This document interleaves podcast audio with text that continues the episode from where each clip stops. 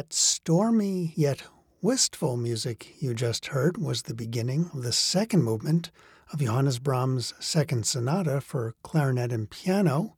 It comes from a new album titled Here with You, the Brahms Sonatas, plus works by Weber and Jessie Montgomery, featuring clarinetist Anthony McGill and pianist Gloria Chien, who are my guests on this classical Chicago podcast from Cedille Records. It's episode number 48. And this album is our November 2021 release on Cedille. And those of you who've listened to these podcasts before know that every time we come out with a new release on Cedille Records, we have a new Classical Chicago podcast. And it's quite a star studded lineup on this one.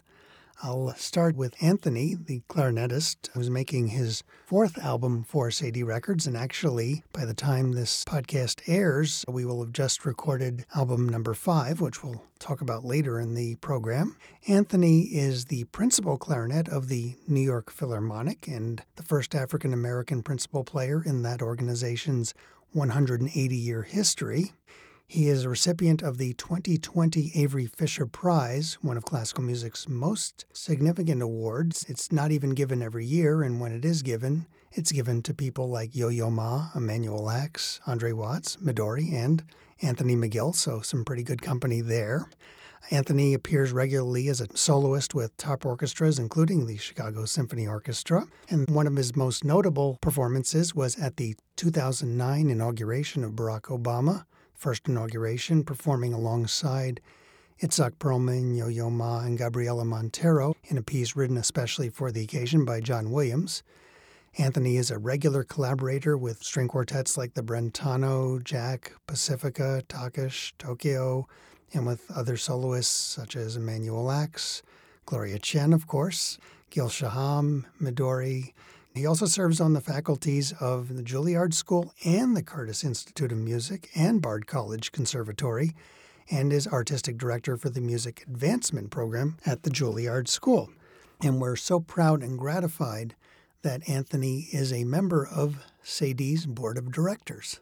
Perhaps most notable among Anthony's recent efforts during the pandemic was his Take Two Knees campaign in protest of the death of George Floyd and historical racial injustice, which went very viral.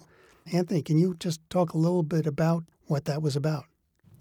Sure. Hi, Jim. Hi, Gloria. Hi. um, back in 2020, there were a lot of things going on, of course, with the pandemic. But then I was kind of forced into saying something about what was going on with racial injustice and violence in the world because I was a musician who was at home not playing music and I felt like I needed to, I had to say something perhaps with my words and eventually with my music about the state of the world.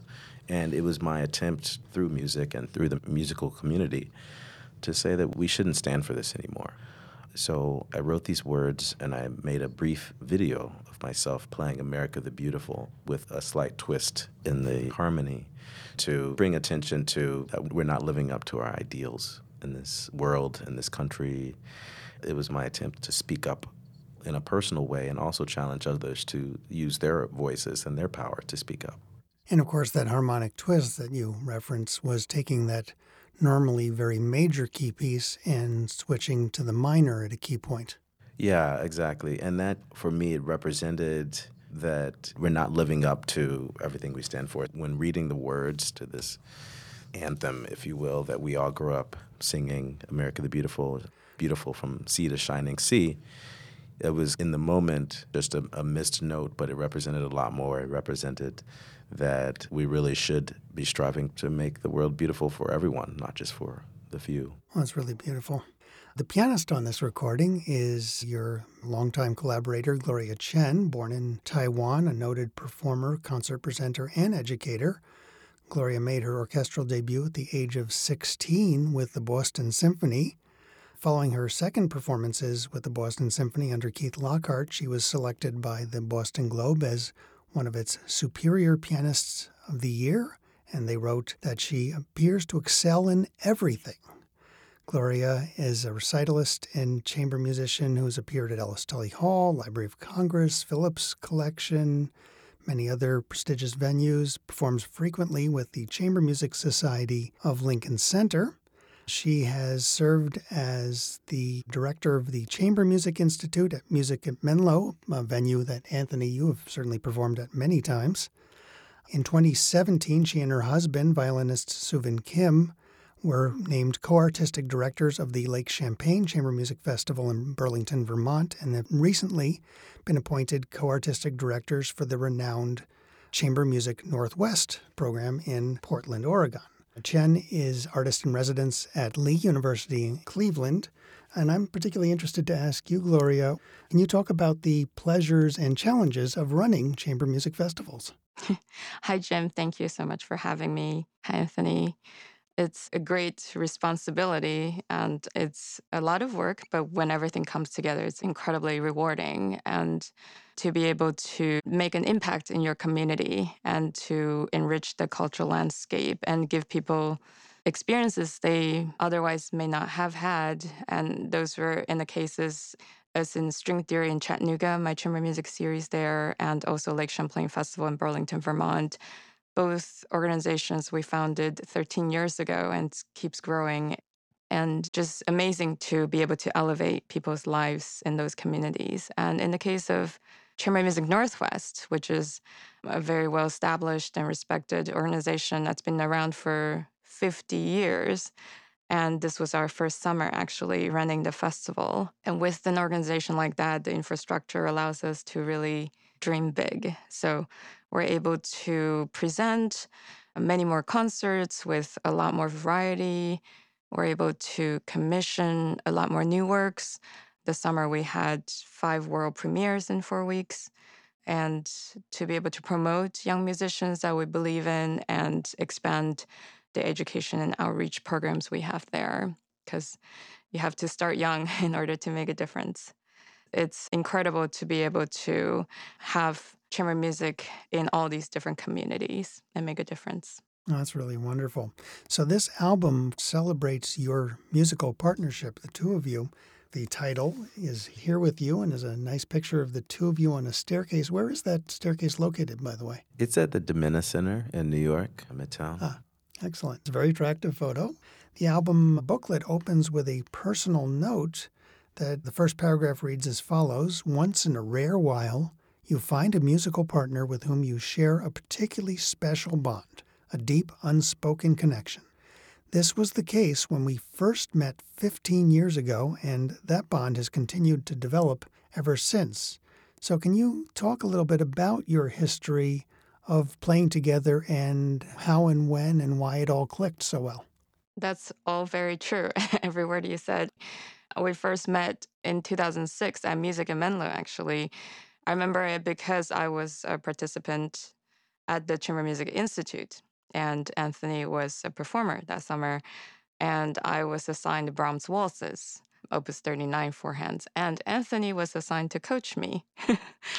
so it all started with Brahms that summer, and we became friends and started playing together quite frequently after that again, it's very rare when you find somebody who speaks your language and appreciate the same aesthetics. And we just always had a great time playing together ever since. Anthony, yeah. anything you'd like to add to Yeah. As she mentioned, we started off at Menlo and we started off with Brahms just talking about it. And it was interesting when we first played together as colleagues. It was amazing because we didn't really need to speak about music very much when we played together. We just went right in, and in rehearsal, sometimes uh, when you have to talk so much about the music, it means that it's not necessarily happening naturally. And that's okay too. We often do that, especially with larger groups. But when you're one on one, to be able to listen to one another and to feel and to predict what the other person's going to do, and to have spontaneity in the live performance which is slightly different, or when performing and even recording together, to be able to keep a good spirit together in the music is something that's really special. And music is about just connecting, and it's about being able to send that connection out so people can hear what's happening. Great. The main works, the larger works on the program in this case, are the two Brahms sonatas for clarinet and piano and Weber's Grand Duo Concertante. In your note, you say it was your, quote, dream to record this music. Why? Well, I'll speak just about my life as a clarinetist first, and then together as partners. As a young clarinetist, there are only a few pieces that you know that you really, really want to perform that as a part of your upbringing as a musician to be able to express yourself through. And these Brahms sonatas and the Weber, these are the pieces of the few that have that capacity to change your life. And so my relationship with them has been my entire life as a clarinetist and my love for them. And when Gloria and I did our first album, it was a self produced album, we had a different kind of repertoire. But at that time, all those years ago, we knew that we wanted eventually to record these pieces. And we've played them over the years. And every time we did, we were like, we should put this down in a recording. And we need to have that opportunity to show because it's such amazing music that is so obviously personal for me. And so I wanted to share that and be able to bring that to an audience with Gloria. And I'll just add that I'm very proud that your commercially released recording debut was with Cedille Records and included two other repertory pieces the quintets for clarinet and strings of both Brahms and Mozart with the Pacifica Quartet. So, Gloria, why was this program so special for you? The Brahms sonatas, two of the most sublime works we have. And I remember first hearing Anthony perform, and I've learned these pieces in school. And to just imagine, wow, this is somebody that I would love to play this repertoire with. And to be able to play them together has been so special. I think what he was talking about previously, just having that trust and having the years to sculpt every note and shape everything together, it's really special. Yeah, to be able to record it. it's unreal to be able to do that. So it's a dream for us. Well, let's move on to the program itself. And the first piece on the program is the first Brahms sonata. And I should note about these sonatas that they are very late works for Brahms. In fact, he famously came out of a brief retirement to write them because he was so inspired by a clarinetist of his day, Richard Mühlfeld. How does that history speak to you as a player, I guess especially Anthony in this case? We take it very seriously as clarinet players, and because it's such a gift to be able to have these sonatas. As wind players, we go through life with people telling us, usually pianists and string players saying, "Oh man, how do you deal with not having such great rep like us, having such great music to play like we do? You know that must be terrible, right?" and we always say, "Wait a second, hold on." Brahms wrote the quintet, the trio, the two sonatas for us. Well, not for us, but for Richard Mühlfeld. But we feel like he wrote these pieces for us as individuals, actually, as clarinet players. So to have these gifts to be able to enjoy and share these with people is really important. They are some of the greatest things he ever put to paper in so many different ways. And you can hear a lot of his work in these little pieces, especially with these sonatas. It's interesting that just with the two voices, he manages to bring back so much of what he wrote and put them in these little works compared to some of the great large symphonies and the famous piano and strings and all of those other works that they're talking about. He puts them all in these little sonatas, and it's so special to be able to play them. And I should note that these pieces come immediately with that little very short retirement right after the four sets of piano works, opus 116 through 119, which are recorded quite amazingly on CD by pianist Jorge Federico Osorio.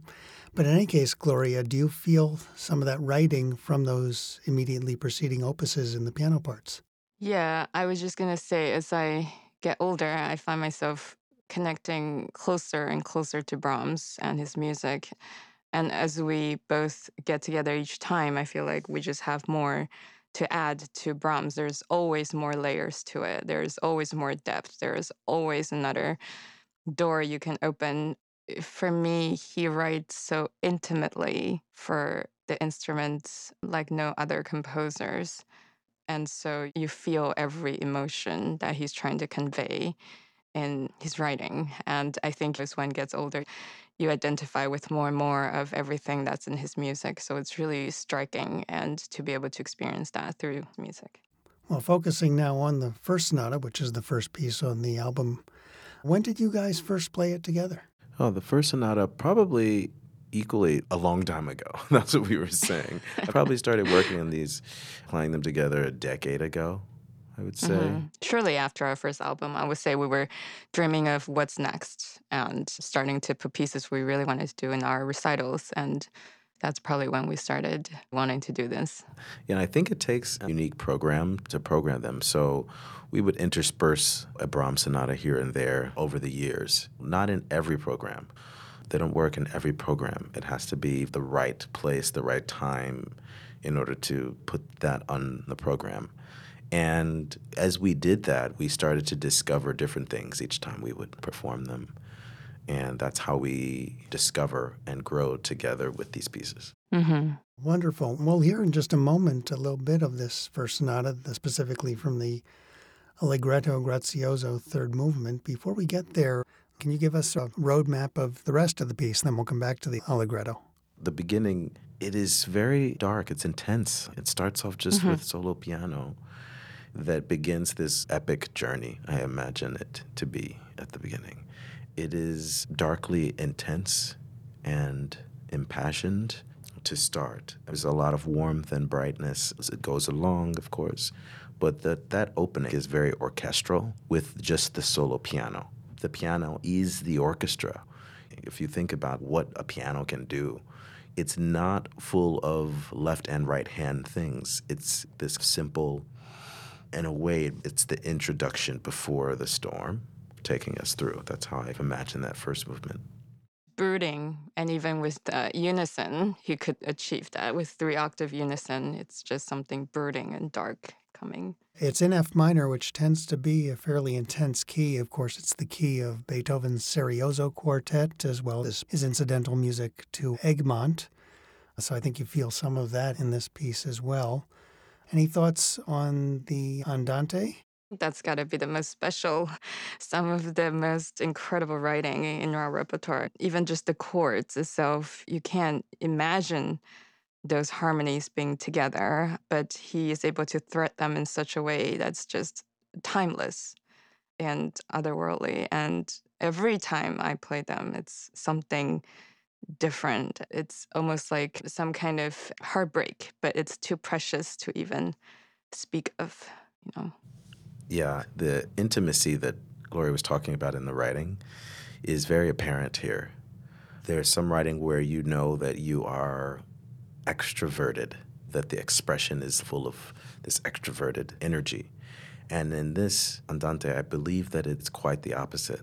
It's as though Brahms was writing for himself. Some of the most intimate, beautiful writing is like that. And so when you're playing it, you feel like you're okay with playing it for yourself, thinking about your life, thinking about your loves, thinking about reminiscing about those memories that are very personal for you and maybe not for others, actually. Mm-hmm. Interesting. And of course, the piece takes a much sunnier turn in the final two movements. Of course, that ending vivace brings it all home, doesn't it? Oh, yeah, it does, for sure. It wraps up really nicely. It's so gracious and it has a lilting feel and the movement we're going to hear. But in that last vivace, it all comes together in this larger context. And well, speaking of the third movement now, it's titled Allegretto Grazioso, so it is literally gracious and has that wonderful lilting feel. What would you like to say before we let people hear some of it? Well, it's sweet and it's playful. And it's perfect for this because a lot of times we think of Brahms as being this larger, serioso feel. But in this, you hear the playful aspect of who he is as a composer. You hear the the lightness of being and the way he puts these notes together. There are serious moments in it as well, darker sections, but overall, I think it's nice to know that you can dance with Brahms too in a light way. Yeah, certainly a dance. Hope you would dance along with the music. Absolutely. Well, let's hear some of that then. This is most of the third movement, Allegretto Grazioso of Brahms' Sonata Number 1 in F minor for clarinet and piano from his two sonatas, Opus 120, very late works for Brahms, as performed on their new CD recording by clarinetist Anthony McGill and pianist Gloria Chien.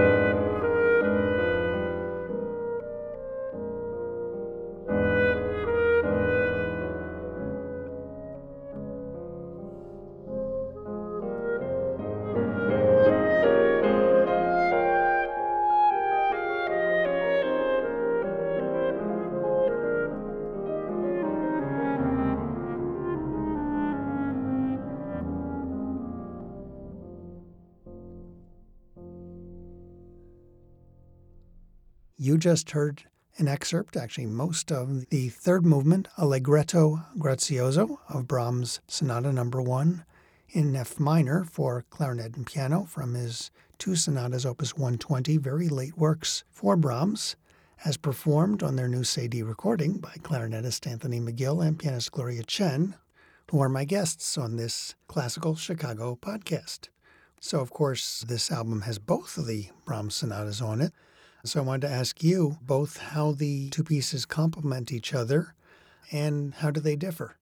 I feel like if we were talking about the F minor in a way that's perhaps more of a mature person who's lived and experienced and reflecting on life and celebrating and the second E flat is perhaps more pure and innocent and there's just pure sweetness and glow and warmth and even from the very beginning that's quite different from the first sonata. Yeah, so in the F minor, if you imagine the feeling in the one's body of having lots of uh, tension that is just present and with this pressure, this weight to the way you're feeling, the E flat releases that, especially at the beginning in the key of E flat. E flat is a very wind, wonderful key. Like the sound of the instrument sounds different in E flat. Maybe that's for every instrument. But for the clarinet, it also is a sweeter key. It's a sweeter note. So the first note you play on the clarinet, it's like one of the sweetest notes that you can play. It's an F for the B flat clarinet, but an E flat sounding. And that note right away expresses a very different thing. And so it's an expansion and variation on that always. Not to say that there aren't heart wrenching moments and really sad moments that I love, especially in the, mm-hmm. the, end of the first movement. It has always been one of my favorite passages to play, just in all of music. yeah. But there are a lot of smiles in that sound. Yes. Lovely. How often have you played these sonatas, and do you usually play them together on recitals or separately? We actually had an interesting recital recently where I played the E flat with a violist and F mm-hmm. minor with Anthony. Oh, fun. that was quite different. And they're meant for both instruments, but it's so different. And the timbre and the sound, the balance and everything, and the timing also. Yeah, so that was a unique experience. Actually, with Milena, who is in the Dover oh, Quartet. Lovely. Actually, in her notes for the album, Andy Lamoreaux, who just stepped down as music director of WFMT, our classical station, after 20 years in that job, notes that while being inspired by this clarinetist, Richard Mühlfeld, Brahms also managed to expand the uh, string repertory as well because he did write the sonata so that it could be played on either mellow instrument, as it were. It's a long-standing argument amongst clarinetists and violists. You know, which is the which okay. came first, the chicken or the egg? I think there's no question that was inspired by the clarinetist, but I think the argument is usually which one it works quote unquote better on, and I think the honest answer is both. But uh, right, because it's yes, just so yes. magical either way. Yeah, I agree. Uh, because the opening of this piece is just so inviting, I thought what we might do is actually hear that first and then come back and talk about the rest of the piece. So here is the opening section of Brahms Sonata Number Two in E flat for clarinet and piano, Opus 120, as performed once again by clarinetist Anthony McGill and pianist Gloria Chien.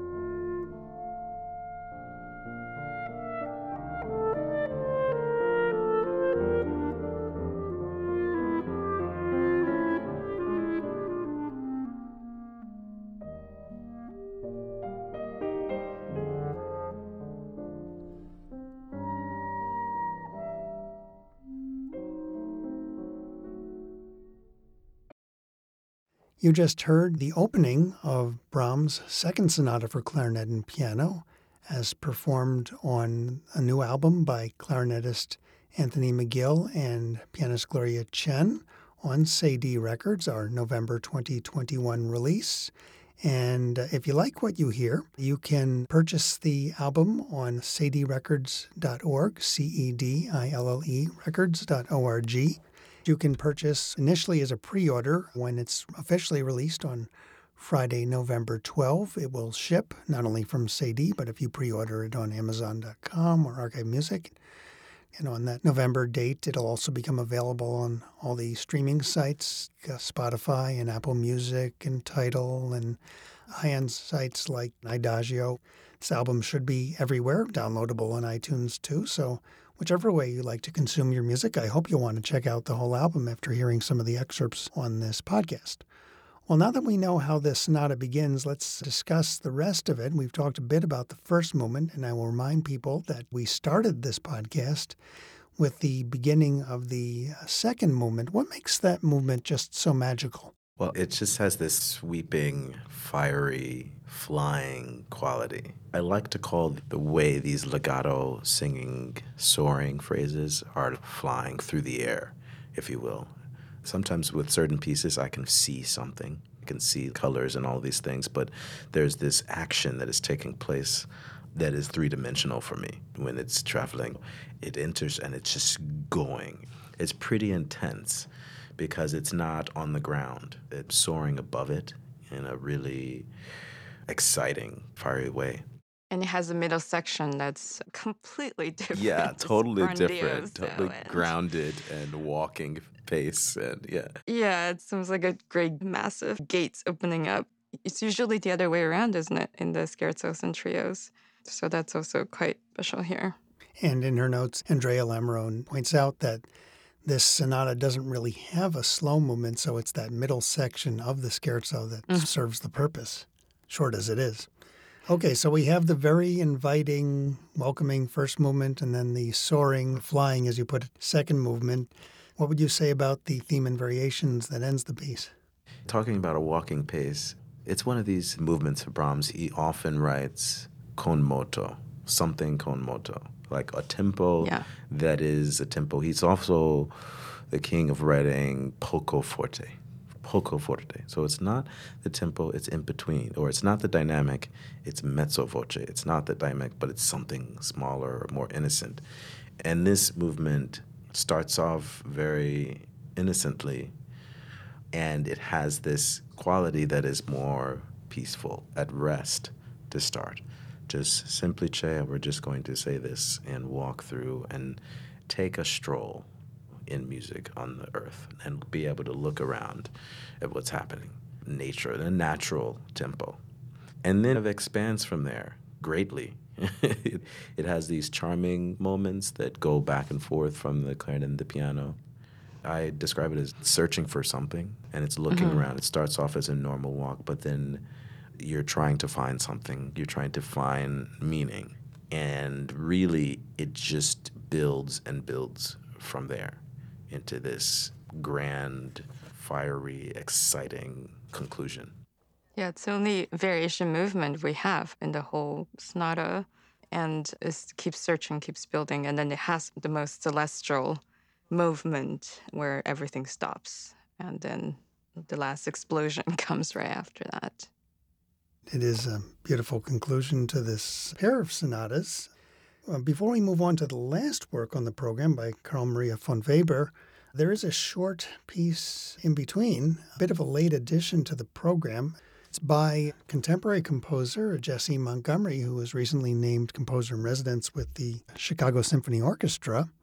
The piece is called Peace, spelled P E A C E, of course, and it's actually born of the pandemic. About it, Jessie writes Written just a month after the great sadness of the first quarantine orders due to COVID 19, facing the shock felt by the whole globe, as well as personal crisis, I find myself struggling to define what actually brings me joy. Anthony and Gloria, Can you talk about this piece, including about the circumstances of its inclusion on this album and why it was added? I discovered this piece last summer and she just wrote it last year. And when I heard it, I had such a strong emotional reaction to it because of a lot of different things everything that we have talked about a little bit on this call with George Floyd and Breonna Taylor and the pandemic and COVID and no work as a musician and all these things that before I knew anything about Jessie's take on the, writing the piece, I felt all those things while listening to it. It was such an important thing for me and for us when discussing what to place on this program that this is our dream album. This is the album we've been wanting to record for a really long time.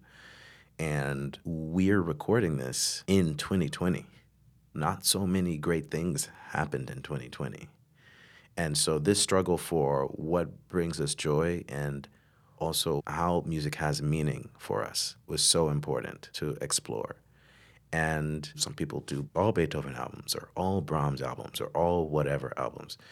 There's not much room or space, they think, for something that is a distinctly emotional, present thing that is happening that demonstrates those emotions that Jessie was talking about, what was going on in the year. And so when we were recording this, we were like, we need to make sure that we express where we were in this year. And I think this piece does that. It's like a beacon mm-hmm. into the space that we all were in this year. As you have some paintings that look dark, that they have some little point of light in the work. Some oil painting, like in Rembrandt, and there's this little speck of light. This piece is that light in this series collection of works that brings sadness as well in its expression, but also brings hope as musicians, we have the capacity to express things that were in the past and to bring them into the present. And I believe that what composers and creators like Jessie are doing is that they're bringing light to the future and light to the present in a way that shines a light and lifts the whole recording project in a way that is very meaningful for us. As you mentioned at the top of the program about Anthony's Take Two Knees, inspired us to know what we can do with music and with what our gifts are. And we feel very strongly that it would not be right for us not to acknowledge this very particular time in what we're doing and making this album under these circumstances. In a way, this really cements this collective experience for us to not just record Brahms, but also have to include Jessie's voice on this album. Lovely. And I should note this was recorded at the end of October slash beginning of November of uh, 2020, so still long before we started to see any hope of vaccines and things like that. So still very dark time. Originally, we were going to record this for video, before deciding that it really belonged on the album as well. Can you just talk about those circumstances? We were recording a whole program for a Gloria's Festival, Chamber Music Northwest, in the same special, special venue. And fortunately, we decided to record piece as a part of that program, that special program in that special place. So we had that ready and it felt like I said wasn't a separate project. It felt like a part of the same thing. And so much in our world, in our distinction with genre, what is music, what is old music, what is new music, what is classical, what is whatever music, we separate things so much. And in this program that we were doing and recording, we, as musicians, we don't think like that. We don't think about this kind of separation of forces it seemed to make sense to us as creative artists to have this voice It's not something that's an addition, it's not an add on, it's not a second thought. This is very much, this is the album that we're recording. That's really important to mention. It's not something that we decided at the last minute to throw in there. This is probably maybe the most important piece on this entire album, in our opinion. And I think that's really lucky that we were able to do that in that space and bring that to this special, special album. When I said a late addition, I think it's fair to say that when you first came up with this album concept, this piece didn't even exist. Yeah, Right. totally. yeah, that is fair to say because it's true. But I'm so glad you were able to edit. So let's hear a little of that now. This is an excerpt from Jessie Montgomery's brand new piece written in 2020 and recorded in 2020 for a 2021 album release. The piece is titled Peace, P E A C E, and it's performed once again by clarinist Anthony McGill and pianist Gloria Chien.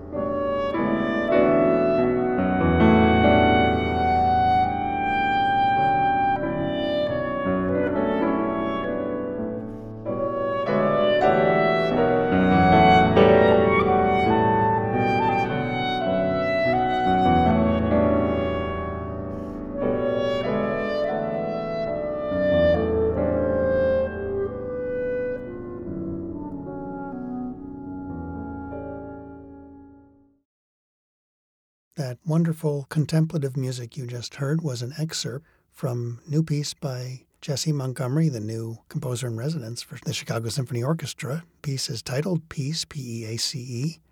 And you heard that excerpt performed by Anthony McGill, clarinet, and Gloria Chien, piano, from their new Cedille Records album titled Here With You. And you mentioned uh, the special recording venue, which was Mechanics Hall in Worcester, Massachusetts. Is that right?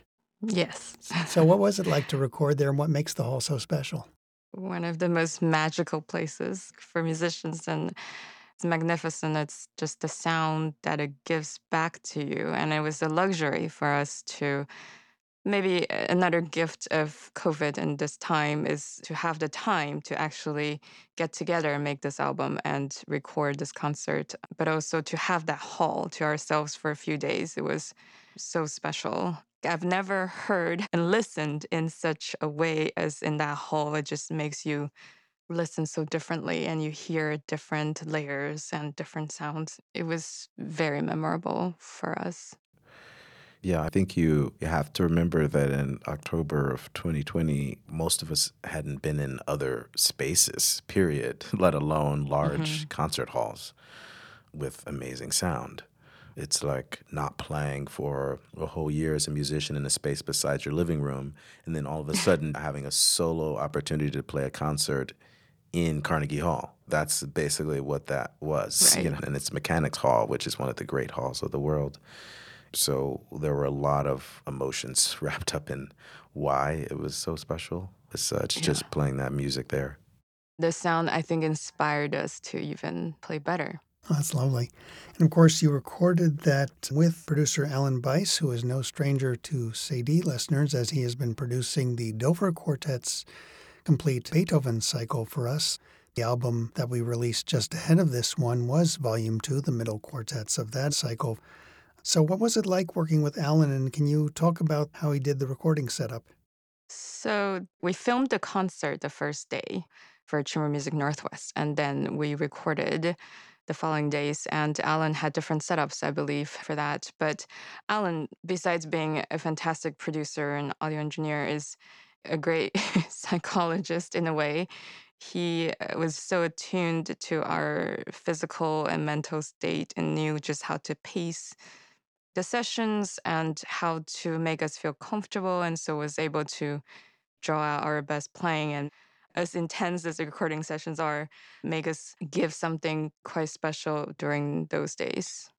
So, moving back to the program, the last work is this Grand Duo Concertante by Carl Maria von Weber.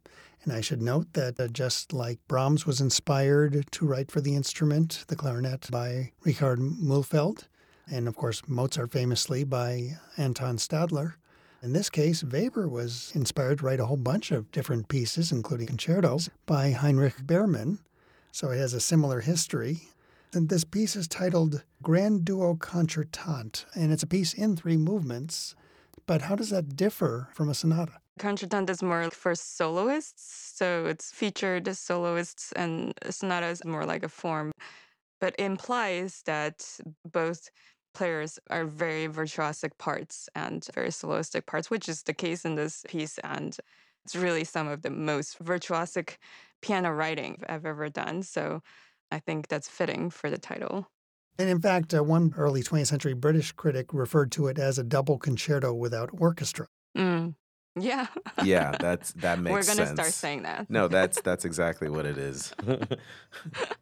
Actually, Gloria is playing the orchestra part and the solo piano part. That's how many notes she Right. has. It's also very operatic, right? So the whole second movement, I am indeed the orchestra, and you are the diva of, of that movement. True. Earlier in the podcast, you talked about how this album program was your dream recording program and mentioned, Anthony, pretty much in the same breath, this Weber piece with the two Brahms sonatas for you as a young clarinetist learning the repertoire. As a listener, I'm far more familiar with the Brahms sonatas than this piece. What makes this piece so special to clarinetists? Weber is probably, how should I say? I think for clarinetists, Weber is the clarinet composer, especially when you're younger. Speaking of concertos and concertinos and concerti and concertantes, and one of the first pieces I performed, especially from memory and competed on and learned, was the Weber concertino. And so all of Weber's works, in a way, are even more important than the Brahms sonatas. Even imagine. As a young kid, these are some of the first pieces. He wrote two concerti, a clarinet quintet, the concertino, and this grand duo concertante. It's just a full repertoire. So most of the time, if you're going to hear a piece, if you don't know the operas by Weber, you're going to hear clarinet work by Weber before anything else. He's an important composer for us as clarinet players, and I can't overstate that enough. In a way, he's underrated as an mm. operatic composer, as a composer of mm. music. And in this piece, you get a sense of this capacity for really beautiful writing uh, as Gloria mentioned in the aria section, it, it's thought of as being light sometimes, Faber, but it is very serious, as Gloria can tell you. like, it is no joke. One way you can tell how awesome a piece is, and as performers, we love this, is how crazy people go at the end of it when you perform the piece.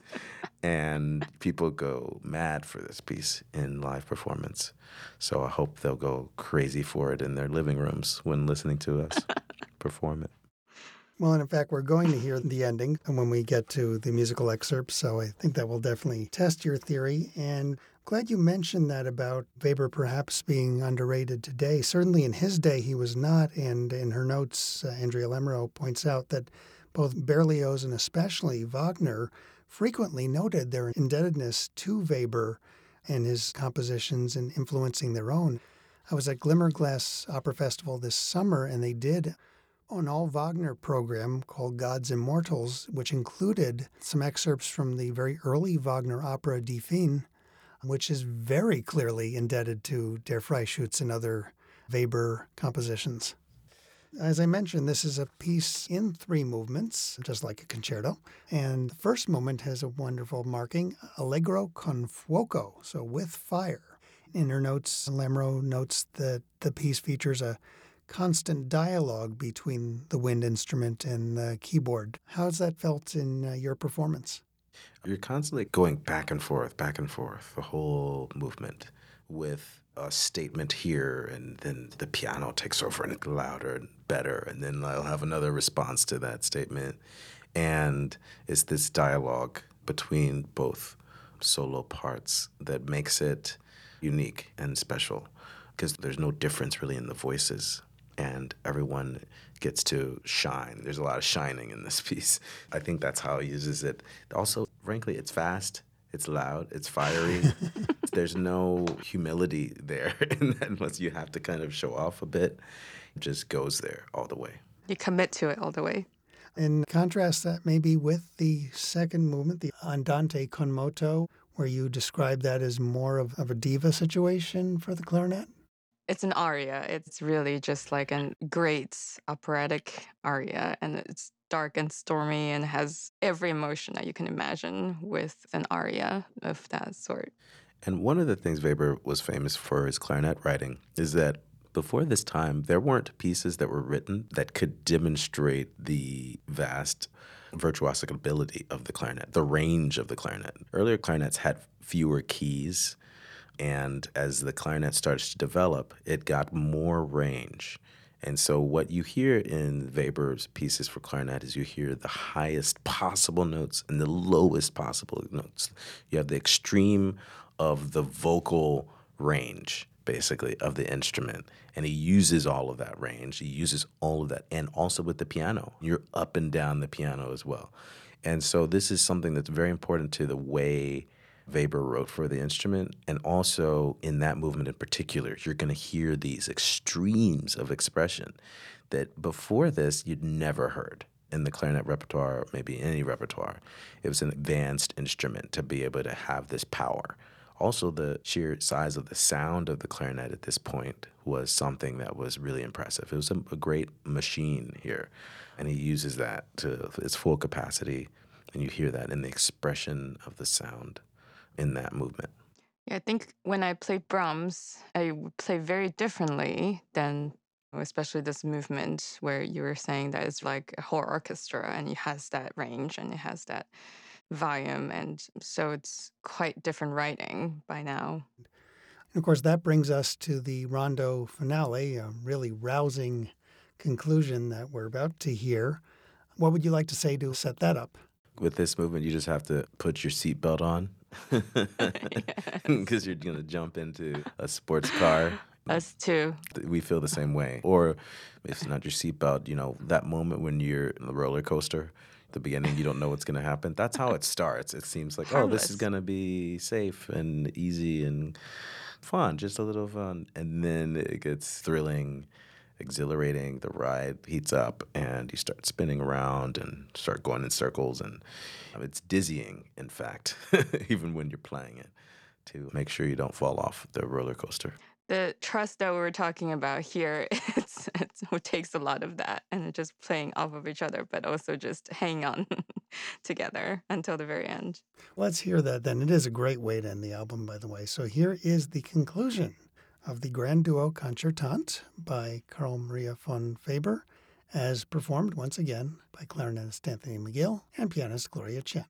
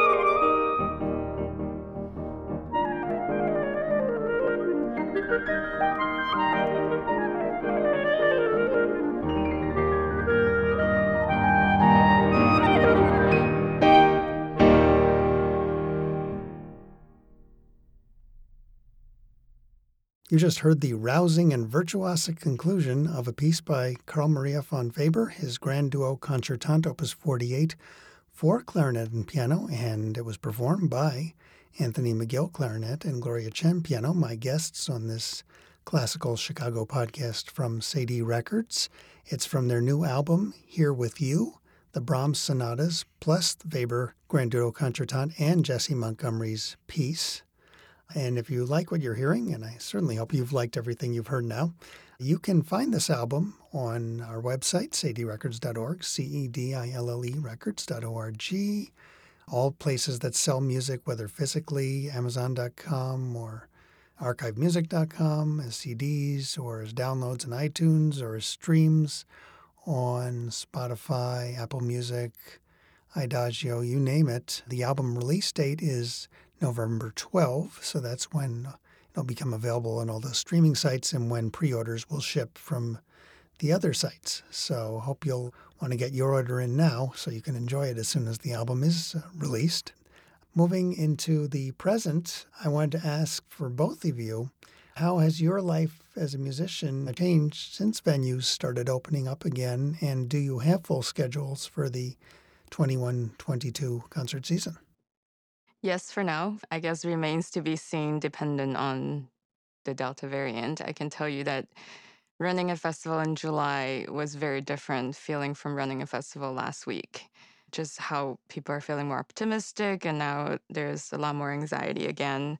Hats off to anyone who's had anything to do with, with music festival this summer because it just took so much to make sure everybody's safe and musicians and patrons and all the protocols and and then to put on also the whole online concerts now everybody have to learn to be producers and it's just a lot to juggle with but what i can tell you is there's nothing like live music and what i remember the most about the summer is really those first hugs the reunions the first sounds in the hall people in tears and the first applause and just nothing like it.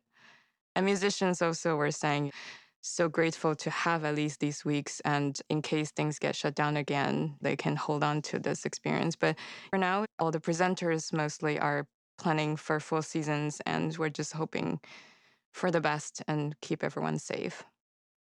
Yeah, things are on the horizon, and um, we're hoping that they continue. And so things are filling up for sure for the next couple seasons. That's great. But like Gloria said, we don't know for sure but it's also like the same things we're doing with protocols with schools that we teach at. It's that this is where things stand now, but we will be ready to adjust if necessary, if we have to. Well, I wanted to note that at least here in Chicago, it seems like all the performance venues are requiring proof of vaccination as well as mm-hmm. masking. Mm-hmm. So my hope mm-hmm. is that will help keep things at bay and allow us to have the concert season we're all hoping to have. We are recording this podcast at the very end of August 2021, but it won't air, of course, until a couple weeks before the album release in mid November. In between now and then, of course, Anthony, uh, we're very grateful that you'll be performing at Cedille Records' annual gala in mid September with the Pacifica Quartet. And of course, that performance will revolve around the album that you'll have recorded with the Pacifica Quartet by the time this podcast airs. I should note that your very first CD album was with Pacifica. That was classic repertory of Mozart and Brahms. Can you describe a little bit about the program that you're about to embark on with Pacifica? Sure. I'm really excited about this album. First of all, to play with Pacifica again and record with them again is really great. There's a lot of variety in the things that I've gotten to record with Cedille. And this is an example of that, just to be able to record these pieces all by living composers, all with different backgrounds and different stories. That's why we decided to call the album American Stories, because the journey of the music and the, the shape and the variety of music, diversity of music, is very similar to the composers and how they've all come from different places and had different journeys and part of who they have become as artists is about communicating through music in a way that is unique just to them. So for us to be able to share that is really special. We have Valerie Coleman, we have Richard Danielpour, we have James Lee III, and Ben Shirley. And it's going to be really exciting to record these and introduce some of these composers to the public if they haven't discovered them yet, and just to introduce especially the pieces to the public. And I should note that Valerie Coleman will be no stranger to your fans as uh, her Portraits of Langston, Langston being Langston Hughes, of course, appears on your second album for Cedille Records with your trio that features your brother Demarre McGill on flute and Michael McHale on piano. What other projects uh, are on the horizon for you? Well, we have a pretty interesting season of some different concertos and recital work. And we're also commissioning a couple different composers for some different concerto opportunities coming up soon, which I'm really excited about. I'm just excited to play music at this point. That's where I am with that. I'm just happy to be able to hold the clarinet in my hands and play music for people. So that's the biggest project is that I'll be able to do that this coming year. Wonderful. And this year includes a concerto with the wonderful music of the Baroque Orchestra here in Chicago in, uh, I believe, February. Yeah, that is true. We're doing Mozart concerto. Excellent.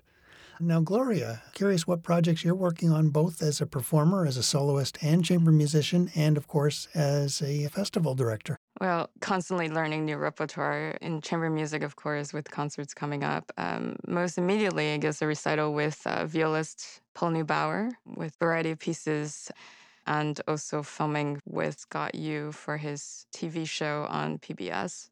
We're about to announce our season in Portland on Thursday and also starting String Theory in October. So, programming about 50 concerts a year and playing in all kinds of different combinations of ensembles. And it's wonderful, keeps me very busy. Earlier in this program, we talked about Anthony's Take Two Knees initiative, which really did uh, catch on tremendously on the internet. I think in part because you invited other players to make their own contributions, and some of those were very moving as well. In addition to that, how else have both of you been involved in the music world's long overdue awakening to the need to bring more attention to the contributions of performers and composers of color? For me, it's been just a part of my life, not something new, mm-hmm. um, if you will, to understand the value of for instance, music education just as a thing that equalizes things. And it has never, since uh, probably the 60s or so, 70s, 80s, when music went out of the schools, it became the great unequalizer, if you will. That certain kids were granted access to music education and others weren't. So the work I've been doing over the last four or five years, actually the last 10 years with different organizations, grassroots organizations, community music programs and things like that has been great. But I've always been on the supportive side of that, and now I'm more on the ground level as far as um, affecting that change directly with a program I'm artistic director of called the Music Advancement Program through the Juilliard School. And that is a group of 70 diverse kids from the New York and surrounding areas. It's a part of our mission to reach kids from underserved communities and to give them the best possible music education, but also to like teach them to be leaders and successful people in the future so they can change their communities for the better as well. So that's been really valuable for me and has gotten me through the last year, but also has made me realize what my purpose in life is. And that's to make sure that more children get the same opportunities I got growing up in Chicago. That's really filled me up. And also, just on my own personal journey and education I grew up in the same quote unquote classic traditions of limited composers and limited repertoire. And I've also been able to expand my capacity for being able to choose to explore different composers that I was not aware of or and to actually be able to choose to program different things on my own in order to make sure that we change the narrative going forward for artistic expression in classical music specifically. I'd be curious to know if the efforts of another Cedille artist, violinist Rachel Barton Pine, with her music by black composers program has uh, been of any help to you in that regard. Yeah, I think it has actually. And it's been inspiring, first of all, because I've known she's done this project for many, many years. This is not something new. But as we look for what to do, especially with music advancement program, we've started a commissioning project of our own because we've always had to go to resources like what Rachel Barton Pine has been doing to find any repertoire for performed composers, and she has all of it, right? But for our kids and our program students in our program, we realized, you know what, we need to put music that is written today in front of them as well. We're commissioning etude books for their levels for our school and recital pieces for the pre college program by mm. living composers to this day, a wide range of composers and races, religions, genders, all of it to premiere and get the kids for next school year. That's something we're very proud of. And we're going to continue doing things like that, expanding what's possible. Well, and I feel I have to mention that that project of Rachel's actually was born out of a Cedille Records recording project, an album that was actually released back in 1997.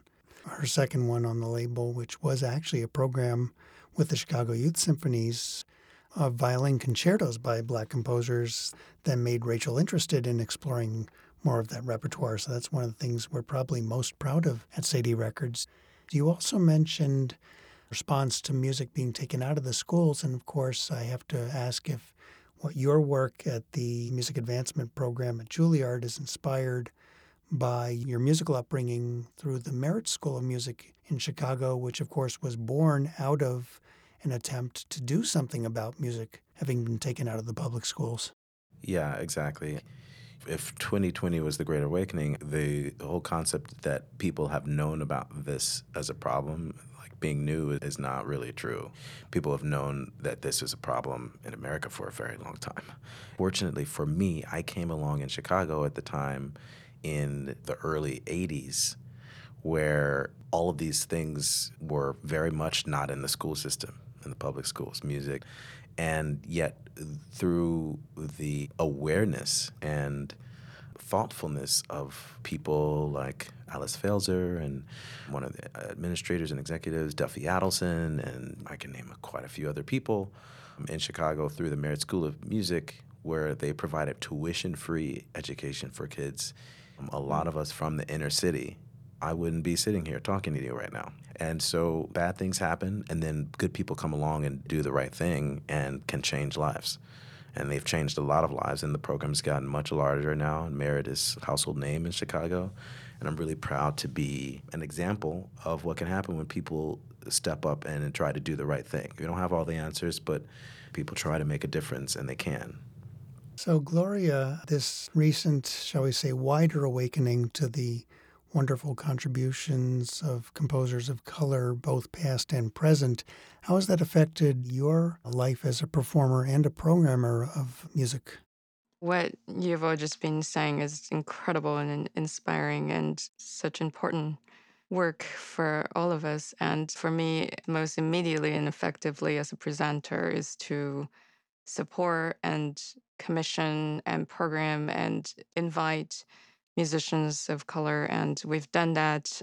And also just actively creating platforms for people to engage in these conversations, not to decide anything, but just to learn more about each other and differences.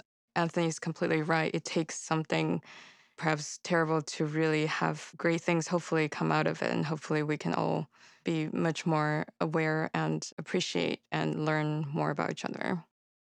At the end of these classical Chicago podcasts, I always like to ask musicians what makes the Chicago music scene special. Uh, Anthony, you gave a great answer to this question at the end of Classical Chicago Podcast episode 27 when we were talking about your previous album of concertos with your brother Demarre, an album titled Winged Creatures after one of the works, um, worked by Michael Abels in that case.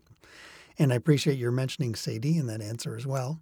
Um, but this time I'm going to ask you how has the music scene here in Chicago changed from when you grew up here to the present? As an outside observer, having not lived there for, you know, 30 years or 25 years, I think it's probably changed greatly. Chicago was always a great music city. So when I think about how it's changed, I mean, you probably know better than I, but it's always been full and full of music but I feel like it's even more vibrant now. I feel like it's more of an international place in the music world. And I'm just talking about classical music right now because Chicago's always been known for different types of music and different genres of music. But I think classical music's place in the city has just grown. One thing that's very different is the attention that Grant Park brings, all of the architecture there and the spirit of that. But also, there's just so many great people going to Chicago to study music. Great people, of course, still coming out of Chicago that perform and play music. It's a thriving place where they're doing lots of new music in Chicago now, maybe more than ever, I can imagine. And it's a real bright spot for that city. And I, I hope the city celebrates it more because I wish people thought more about the great music that's coming out of Chicago. And, and I think that the music can actually help the city in many, many other ways. What I mean by that is that I think there are a lot of kids on the south side of Chicago and other neighborhoods of Chicago that would be helped by attention to arts and to education in general in the city that it's a tradition of being left behind. A couple generations of kids that have been left behind. And I think one example of that is that more of these people need to invest in their schools, they need to invest in their communities, and to bring them into the school and to share music with them and to give them opportunity for success. And I think that's something that people are more aware of than ever. And so artistic organizations like Cedille and Merit and probably many others, we need more of those. Mm-hmm. That's lovely. Mm-hmm. So, Gloria, I'd love to know about your musical experiences uh, when you've performed in Chicago and how it may be different from your experiences in other places you perform. I think I've only been there a couple of times at Harris Theater with the Chamber Music Society of Lincoln Center. And um, I've always thought of Chicago as one of the most vibrant arts community, music, dance, all of it. And I think my connection to Chicago our younger son is named Ryne, R Y N E, after Ryne Sandberg. Because yeah. my husband is a great Chicago Cubs fan and great fan of the number 23. Mm. So we didn't think to name him Michael or Jordan or Devin Hester, but uh, we really liked Ryne. So that's my great connection to Chicago. He he also happens to be one of the world's great violinists, but you, you didn't mention that. and my that. artistic director. Yeah. Yes. Excellent. It's a great way to end the podcast, I think. So thank you both so much, uh, Gloria and Anthony. Thank you. This has been another Classical Chicago podcast from Cedille Records. Again, the new album is Here With You, the Brahms Sonatas, plus Weber Grand Duo Concertante and Jessie Montgomery Piece. November 2021 release on Cedille Records. I hope you'll check it out. Thank you so much for listening.